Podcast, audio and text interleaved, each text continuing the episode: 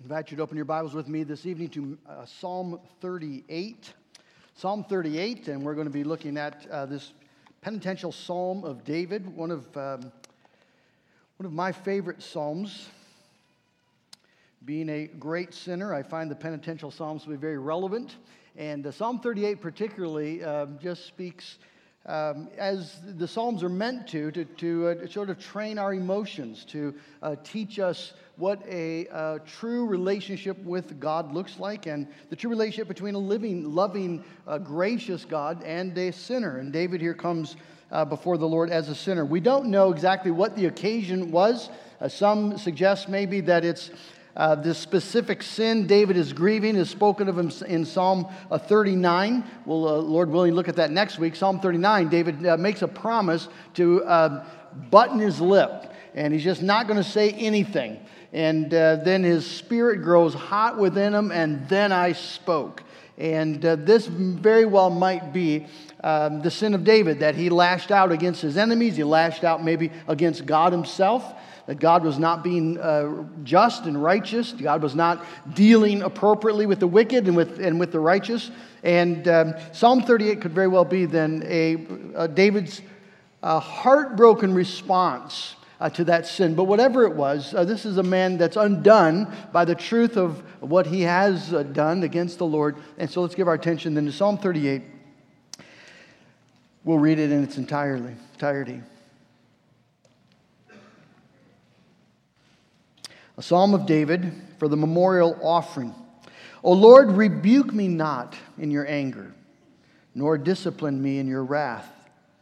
For your arrows have sunk into me, and your hand has come down on me. There is no soundness in my flesh because of your indignation. There is no health in my bones because of my sin. For my iniquities have gone over my head like a heavy burden. They are too heavy for me. My wounds stink and fester because of my foolishness. I am utterly bowed down and prostrate. All day I go about mourning. For my sides are filled with burning, and there is no soundness in my flesh.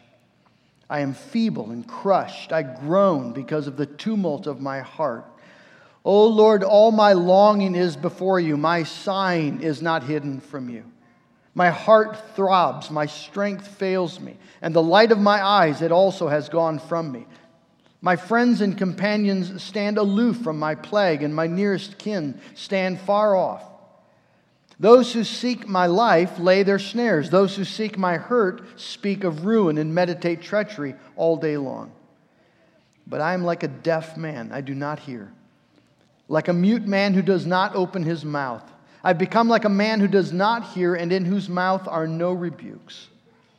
But for you, O Lord, do I wait. It is you, O Lord, my God, who will answer. For I said, Only let them not rejoice over me who boast against me when my foot slips. For I am ready to fall, and my pain is ever before me. I confess my iniquity. I am sorry for my sin. But my foes are vigorous, they are mighty, and many are those who hate me wrongfully. Those who render me evil for good accuse me because I follow after good. Do not forsake me, O Lord. O my God, be not far from me. Make haste to help me, O Lord, my salvation. Let's ask the Lord's blessing.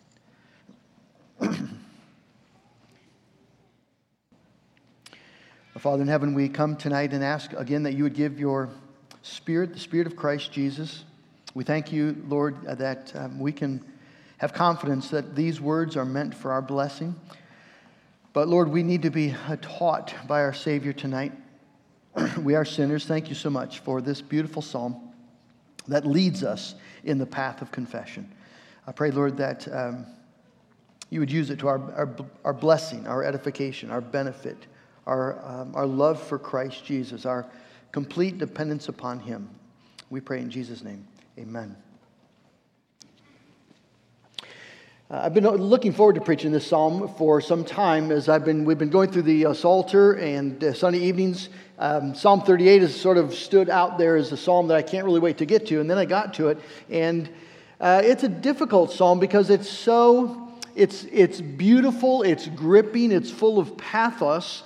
Uh, it's poetry, and my fear tonight is that we sort of dissect it, lay it out on the table, and cut it up, and uh, pick it apart, and, and then say, There, we, we've, we've done that, and we've got that. And we would, we would lose the beauty and wouldn't be gripped by the pathos. And so, um, Tonight, I want to try to just keep it simple and move through this, the, the psalm with you. But remember that this isn't didactic teaching. This is, this is um, David inviting us into his most private, secret moment. This is a man alone before his God and a man under profound conviction of sin. There's few of us that would really welcome um, gazing eyes, when we are uh, in that place alone before God, uh, undone by the awful truth of, of our own sin, something we've done. And it can't be undone, something we've said, something um, that was just wicked, and the truth of it is, is, is clear to us, and we're, we're sick about it, and the, the consequences are painful. And uh, and we just go uh, into our private place with God and, and talk to Him. Well, that's what David's doing, and he's inviting us in. And tonight, I think the benefit of, of Psalm 38 will just be are you willing, in a sense, to go there with him?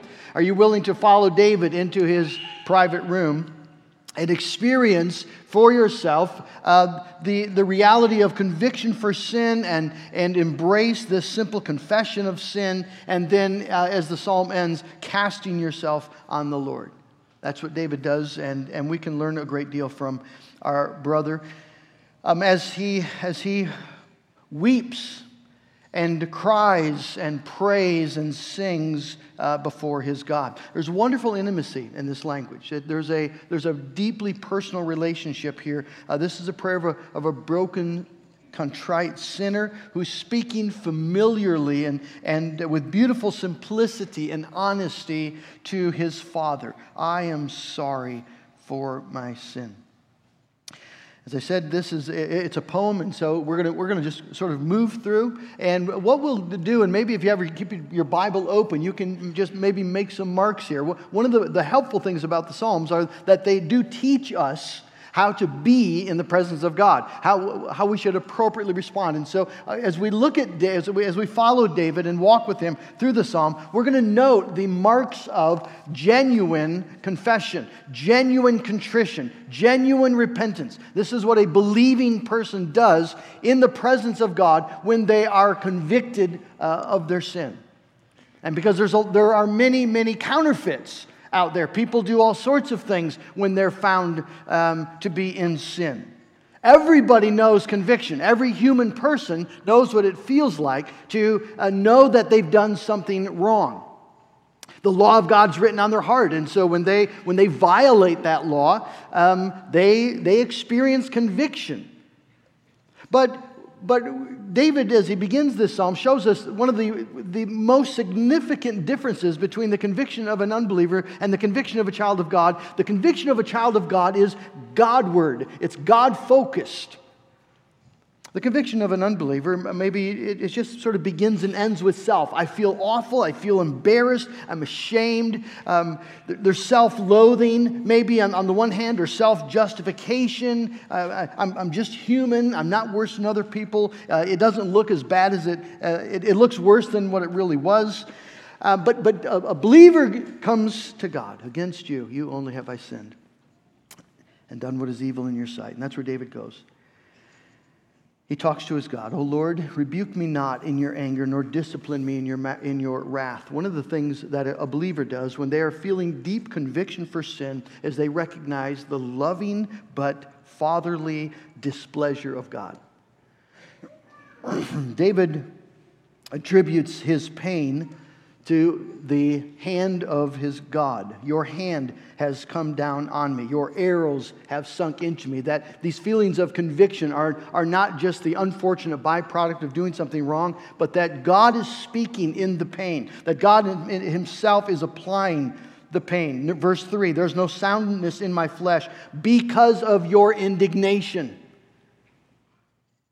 There's no health in my bones because of my sin. God, you are responding to my sin with indignation, and I feel that indignation profoundly. It feels like arrows sinking into me, it feels like a heavy hand upon me. Again, there are many people who uh, would suggest that uh, to be a Christian means that there is no uh, divine displeasure for you. Well, it, it's not true. David's a true child of God, a man after God's own heart, and, and he takes comfort in this. You'll notice he'll say, Do not forsake me, O God.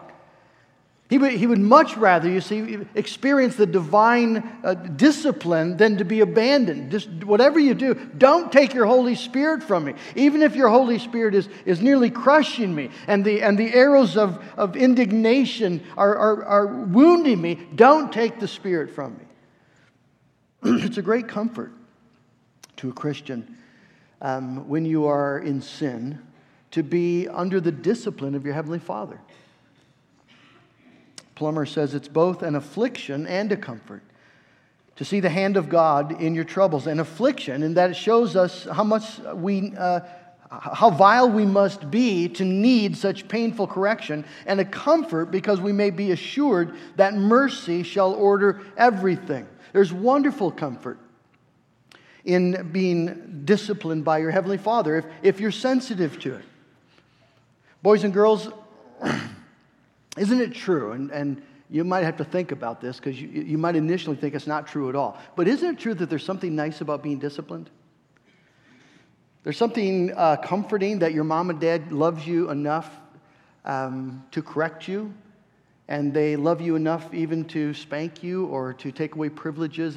There's something, there's something comforting about knowing that your, your, your mom and dad care for you that much. And that's exactly how it is for a Christian. In the writer to, you know, of the book of Hebrews, don't, don't get discouraged when, when you're under discipline. The Lord disciplines his sons, he disciplines those that he loves. He's treating you like his child.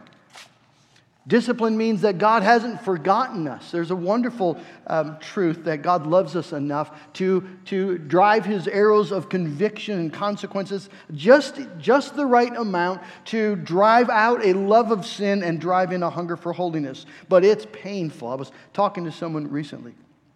Um, I, I, who's well advanced in Christian maturity in years, and and and uh, this lady said, uh, "I used to pray, God, you know, Lord, show me, uh, show me my sin, and then she said, It was awful. it was awful. Yeah, that's the truth, but it, it, it's so, uh, it's, it's necessary.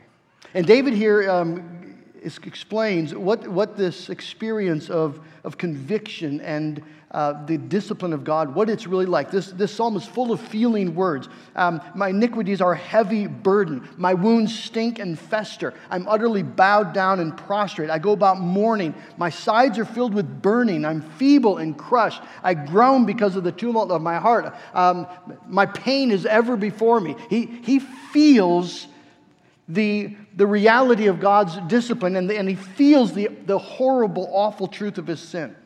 I've been reading this book, as you know, by John Newton, John Newton on the Christian Life by Tony Reinke. And Newton emphasized how important it is for Christians to have a felt sense of sin. He says, The fact of our own depravity is a truth which no one ever truly learned by being only told about it. If we're going to discover the truth about our sin, it has to be a felt experience. The pain is is necessary. Newton says the gospel affords no hope, but to those whose heart are broken by a felt conviction of sin. We must feel our malady before we will ever rightly prize our physician. those feelings are painful, but they're, they're essential. And David talks about some of those feelings of conviction. Notice an overwhelming sense of guilt. My iniquities have gone over my head. The word for iniquity, it means there's, there's a perversion, there's something twisted, there's something wrong uh, within me, and, and, and that something wrong has, has overwhelmed me. And it's so wrong that I can't, I can't fix it, I can't undo it, I can't make it right.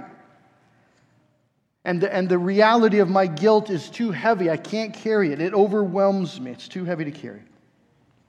And, and there's the feeling then of, of just being overwhelmed by the truth of what you've done. There's, there's being the sense of the deep rot of what you've done and the foolishness of what you've done. My wounds stink and fester because of my foolishness. All sin is, is folly, but, but when God brings conviction, it's one of the things that He brings is a sense of how stupid sin is, how foolish we've been. That we've, we've been here a thousand times, and, and the end result is always the same. What are we doing here again? Like a dog returning to its vomit. It's just, it's, it's so foolish.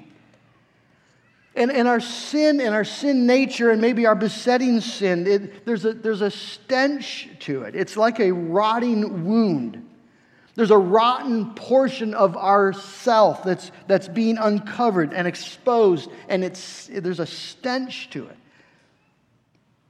I, I hope you have that, you've had that sense that, that before God, you, you, you've, you've noticed painfully, awfully so, that there is, there is a part of you that is, it's, it's just, it's so rotted. It's so perverse. It's so not right. And it's so odious. David confesses just the truth of his inner rot and the foolishness of it. He experiences physical weakness because of it. Verses 6 through 8, some think that he was actually physically sick. It's possible. I, um, deep conviction will bring a sense there's, there's no strength in your, in, your, in your body. You're, you're just bowed down. The light has gone out from your eyes. You're, you're, you're, you're just overwhelmed, physically, even because of the truth about your sin. There's an anguish, verses 8 through 10. I'm feeble and crushed. I groan because of the tumult of my heart. It feels like your, your heart is just being ripped apart. All my longing is before you. Do, do, do you know what that feels like just before the Lord God? You know what I want, you know what I desire, and then you, you see what I've done. My sign is not hidden from you. My heart throbs, my strength fails me. This is, this is just grief before God. This is, and this, friends, is something that, that cannot happen apart from the work of the Holy Spirit. Um, no matter what a person might do, an unconverted person will not, will not do this. An unconverted person or an unrepentant person who, who uh, confesses sin will confess it tritely. I know I shouldn't have done that. I'm sorry. Or, or it'll be a grievous sin, and, and so then there will be either attempt again to, to sort of uh, justify it or just to loathe themselves, um, which is just wounded pride, right? It's just, I'm so disappointed in myself. Well, okay. Okay. We are too. But there's no, there's no healing there. I, and I've done this a thousand times. I'm so, I'm just, I'm just, I'm so I'm so sick of myself. Okay. But that's, that's not, there's, nothing, there's no life there, there's no light there. That, that's just wounded pride. You see, and, and, the, and, the, and the pride that makes us say that is the pride that made us do the thing in the first place. Maybe it's exactly the pride that God is after. Maybe that's why he let us fall in such a horrible, painful way. David's grief is before God. And it, it's, um, it's deep grief, it's deep pain. My pain is ever before me. Conviction, real conviction stings. It involves all these things this, this groaning and sighing and a throbbing heart and a failing strength. It's, it's, it is a painful heart experience, but it's absolutely essential. Reinke writes Without this sting, we would never be compelled to confess our sins. We would be left in the condition of a legalist who can only make excuses for his sins. I was having a bad day. I was tired. I was uh, not my best self. The other person did such, and, and, they, and they've done such, and I've been trying to do this. It was just, you see, it's, it's something other than before God. Reinke says, He who makes excuses cannot truly repent because he remains numb to his depravities. It's really important what we do when, we, when we're convicted of sin. Someone has said to me that um, they just notice that I preach a lot about sin, and, and, and I do. And I, but I think that just maybe, I think I do because I, I just think it's right here. Christianity is, a, is, a, is about a, a, Jesus who came for sinners. And, um, and, and I do because this is what I need Jesus for, and I'm convinced it's what you need Jesus for. Whatever else is going on in your life, this is the great illness. This is the great need. This is the great crisis of the human race. And what should we do about it? Well, David shows us what to do. And it's not to do what other people do. Um, Many Christians, you see, stumble here. Many Christians will try to um, atone for their sin by feeling really badly about it, or making promises never to do it again, or being nice to the person that they've offended, or taking some action to keep them from doing it again. We've, we've all done that. But you see, all of those things, and, and there might be appropriate places for those things, but if, if they. Uh, if they are a substitute for doing this thing, this thing that David is doing, then they're, they're, they do not lead to anywhere that's good. If, if they don't, if our sins don't uh, bring us to acknowledge the, the, the real truth of our depravity and our utter inability to fix it, and if, if, if they don't, if, if our experience of sin doesn't then drive us to Jesus and Jesus alone, for help and for healing, and, and t- that He alone is our righteousness, if it doesn't make us despair of ourselves and delight in Jesus, then it's not doing what God intends it to do.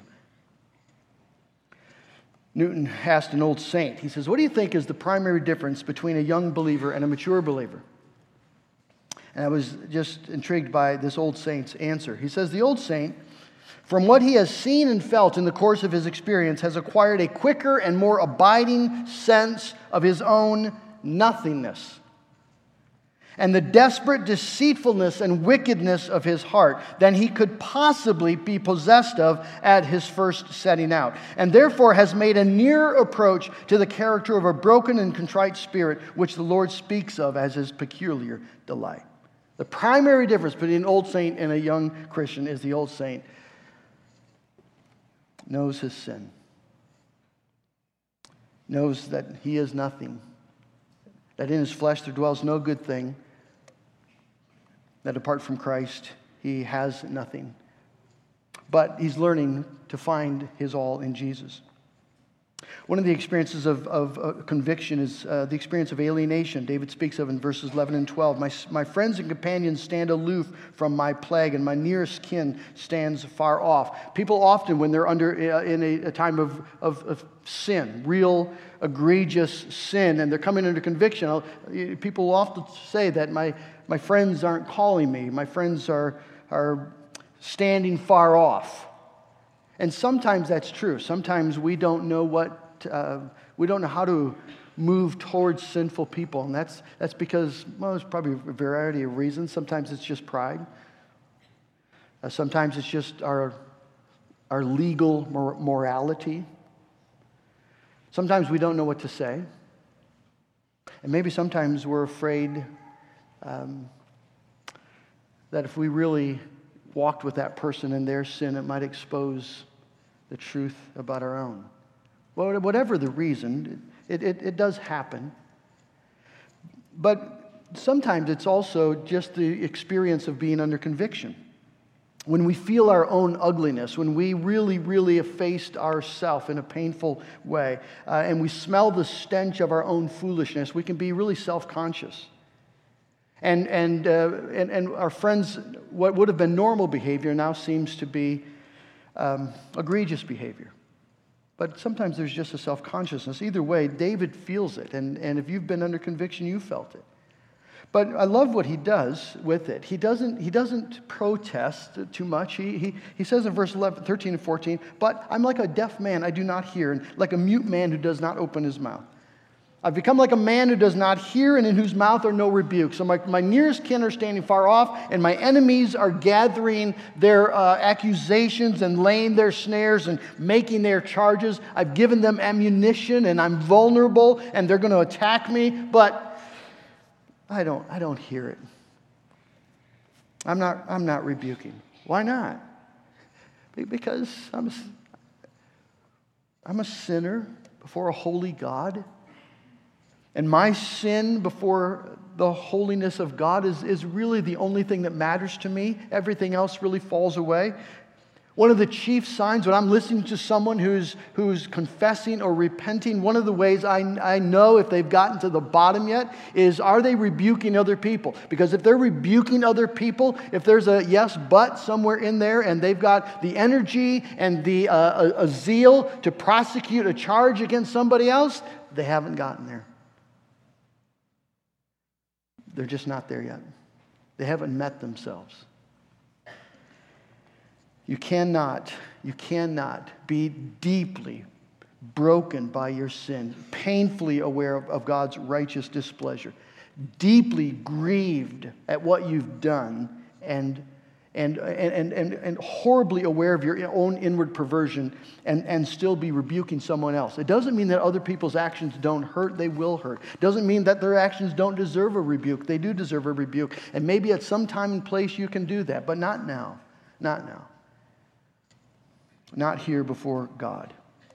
Instead, you receive it. David is a great example of this in 2 Samuel 16 when he's uh, the, um, the, his sin with Bathsheba now has bore the fruit of Absalom taking over uh, the throne.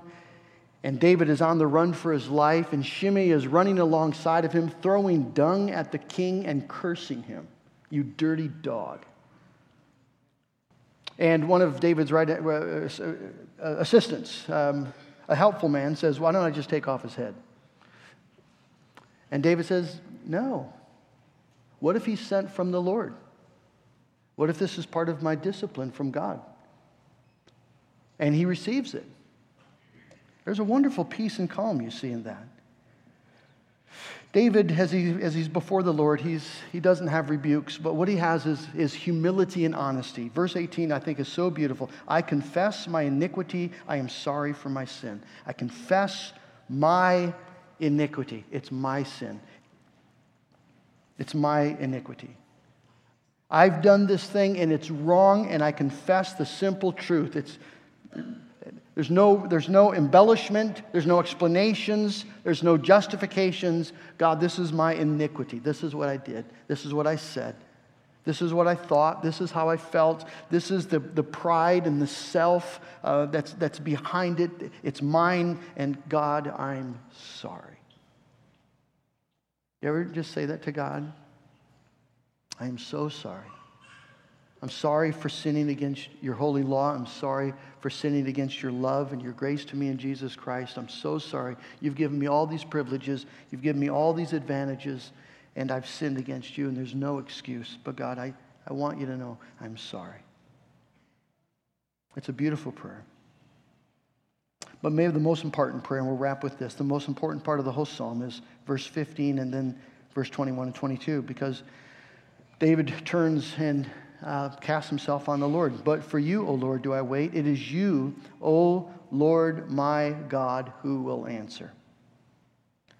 Because in, in, when we're under convictions, we can want to go and hide from God. Well, one, we can want to go and, and clean our act up a little bit, or at least let the pain of it uh, be removed for a little while before we, we come back to God. We've been to Him 10,000 times for this maybe similar thing, and so we, we just can't go there now. But it, it's exactly what you must do. Anything else is just trying to find your own righteousness. It's avoiding the truth and, and, it's, and it's avoiding God. You see, God has brought the sin exactly so to bring you to Him. I, I remember uh, um, Newton talking about the advantages of remaining sin. And he says, God could just take it all away so you would never sin again, but He doesn't. And, and one of the reasons He doesn't, because, you know, He says, that if I take away all uh, sin from this person, I'll never hear from them again. They'll just go sailing through their life and um, they don't love me enough to turn back. They don't know me yet. They don't understand me yet. And so, if I don't give them reasons to, to bewail their circumstance and their situation, and if, if I don't help them see their need and, and see my beauty, they, they, they'll just never, they'll never come and talk to me. They'll never grow. They'll never get who I am. And so, Newton is convinced that God has a good purpose. And this is the chief purpose to keep us coming back to God. But for you, O Lord, do I wait. You see, there's a wonderful, there's patience here, isn't there? Lord, this is painful. These arrows hurt, but they're from you. And I am willing, Lord, to bear this pain as long as you deem necessary. In fact, Lord, don't take the pain away until the work has been completed. Don't take the pain away until you have given me a, a, deeper, deeper sense of how wicked I actually am and how, how helpless and hopeless I am without Jesus. Don't take the pain away until uh, my pride has, has been humbled and my flesh has been mortified.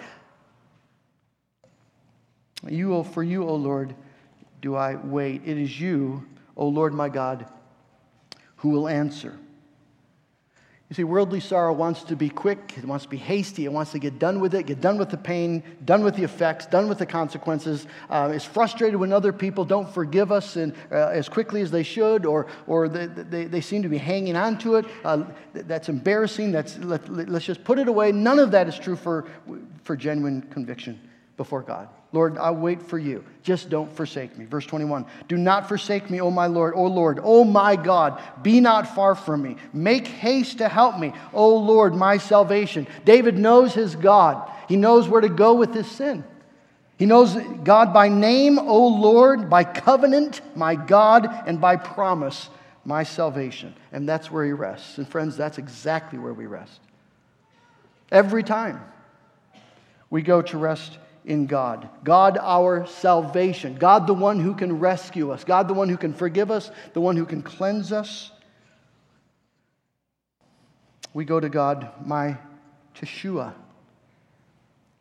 The Hebrew name Joshua comes from this, the Greek name Jesus. It means the Lord saves, doesn't it? The Lord saves. You shall call his name Jesus because he will save his people from their sins. And that's, that's David's final hope. That's our hope. That's where we go. We don't wallow in the conviction in, in, in some way to punish ourselves. What we do in our conviction, we own our sin. We turn to God. We wait. We accept his discipline. We wait on his hand, wait his time, but we throw our hope in him because he's our salvation. He's our God. And Jesus Christ promises to rescue us from the pollution of sin, from the power of sin, from the penalty of sin, and one day from the presence of sin. Sin is a defeated foe in our life. And we have to remember that when we're under deep conviction. Sin is a defeated foe. In Jesus Christ, who is our righteousness, we have gained victory. So let's just wrap this again. I I would just really encourage you to take Psalm 38 and make, put a mark there of some sort. Um, let this psalm, the next time you, in God's providence, are brought face to face with your own heart, with your own sin, the truth about you, more painful than you had imagined, go to Psalm 38.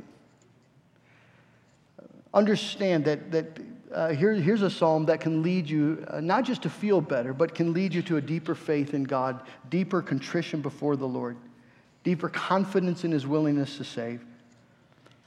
And to, to understand that God has a purpose. Psalm 38 is in the Bible because God knows that we're going to struggle with sin, and He has a good purpose in allowing us to sin as, he, as, he, as he's seeking to make us despair of ourselves and drive us to Christ. Again, Newton says this the more sick I find myself to be, the more need I have to apply to a great, compassionate, infallible physician. Depend upon it, he says. Our hearts are all alike, everybody here. There's nobody that um, gets out of this.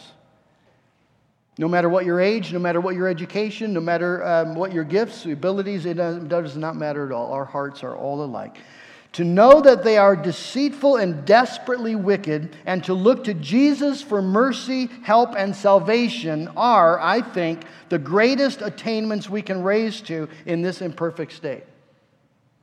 The greatest attainment, Newton says, is to know how deceitful and desperately wicked our heart by nature is, and to look to Jesus for mercy, help, and salvation, and to be confident there. Holiness, Newton says in another place, he's, and this is, was sort of a shock to me because it goes against what we normally think. This is what Newton says Holiness in a believer's life is not primarily the removal of indwelling sin. It's exactly what we think it is. Holiness is not doing it anymore. Newton says the holiness of a sinner does not consist in a deliverance from indwelling sin, but in being sensible of it, striving against it, being humbled under it, and taking occasion there to admire our Savior and rejoice in Him as our complete righteousness and sanctification. Now, again, when we do that, we mortify the flesh and we grow in grace. We grow in knowledge and we grow in holiness. But if you talk to the old saints here, the, whole, the people that really have attained to holiness, ask them what they think about their heart. And they will tell you that it is, it is desperately in need of a Savior, Jesus. But they've learned to rely on Him, they've learned to go to Him. Newton says, Blessed be God, amidst so many causes of mourning in myself, it is still my privilege to rejoice in the Lord. I have sinned, but Christ has died. And he forever lives as my Redeemer, my priest, my advocate, and my king. And though my transgressions are perverse and my enemies are prevalent, the Lord whom I trust is more and mightier than all that is against me. That's the gospel. Where sin abounds, grace does abound all the more. Uh, we talk about sin because that's where Jesus meets us as a Savior, a Savior for sinners. But He wants us to know He truly does save us, that our sins should humble us but should not discourage us. It's the truth about us, but it's not the ultimate truth about us. The ultimate truth, if you've confessed your sin and you've gone to Christ Jesus and, and you uh, accept his obedience in your place, the Lord is your salvation. And so, friends, go to Him. Go to Him. Accept His loving discipline in your life. I'd just like to say to, to, to young believers, particularly, um, if you are serious about following the Lord, uh, your indwelling sin is going to be the most frustrating, confounding, painful thing you face. If you're not serious about following the Lord, you're just sort of doing the quote unquote Christian life. Um, you're not going to struggle so much with this. You're going to experience your sin, but you'll be able to blow it off. If you're doing that, I just want to, I want to challenge you do you really know God? Is the Holy Spirit actually at work in your life? One of the beautiful um, marks of a work of the Holy Spirit is conviction. The beautiful work of conviction that drives you to your knees, that makes you despair of yourself and cry out to Christ. But accept this is the path you will sin. God intends that to drive you over and over and over to Him. So accept His loving discipline. Own your guilt. Take Psalm 38, verse 18. I confess my iniquity. I am sorry for my sin. But for you, O Lord, do I wait. You, O Lord, will answer me. O God, my salvation. Friend, that's the way to a blessed, sinless eternity. All by the grace of Jesus. Let's pray. Oh God in heaven, you know our sin. As we read this morning, our secret sins are in the light of your presence, they're before you. But Jesus, I thank you so much that you died for sinners. You didn't die for pretty good West Michigan people. You didn't die for people who have good intentions and who make mistakes from time to time. You died for people who have this, this sin nature that still lives within us. So that in spite of our desire to do good, we find that we do evil. And there's a war going on, and the flesh is waging war against the spirit. But thank you, God, the spirit is waging war against the flesh. And one of your beautiful weapons is, is the, the blessing of conviction the blessing of discipline, heavenly, fatherly discipline. As you drive us to our knees and make us despair of ourselves and pour contempt on our pride. But Lord, then you lead us to Jesus. Thank you so much that you've given us a way. There's an open door for sinners to come to Christ, to come to a cross where our sin was nailed there with him and atoned, covered, pardoned, and all of our pollution, all of our, all of our perverseness is covered by the blood of Jesus Christ. Lord, some of us have a hard time believing that. I pray that you give us faith to really see Jesus as a full, sufficient Savior for a sinner even like us. And that when the devil accuses us, we point him to our, our righteousness. When our conscience condemns us, we point we point ourselves to our justification. And Lord, when sanctification seems so slow and we're so discouraged because the sin seems so strong, I pray, Lord, you'd give us the grace to wait on you, but to wait with faith and hope and confidence that you're doing a good work within us as we, as we turn to you in our sin. And, and one day, Lord, that work will bear good fruit of righteousness and peace in our own life. Jesus, I pray that you would use Psalm 38 to, to bless us, to draw us to Christ, to make us confident in his salvation. We pray in Jesus' name. Amen.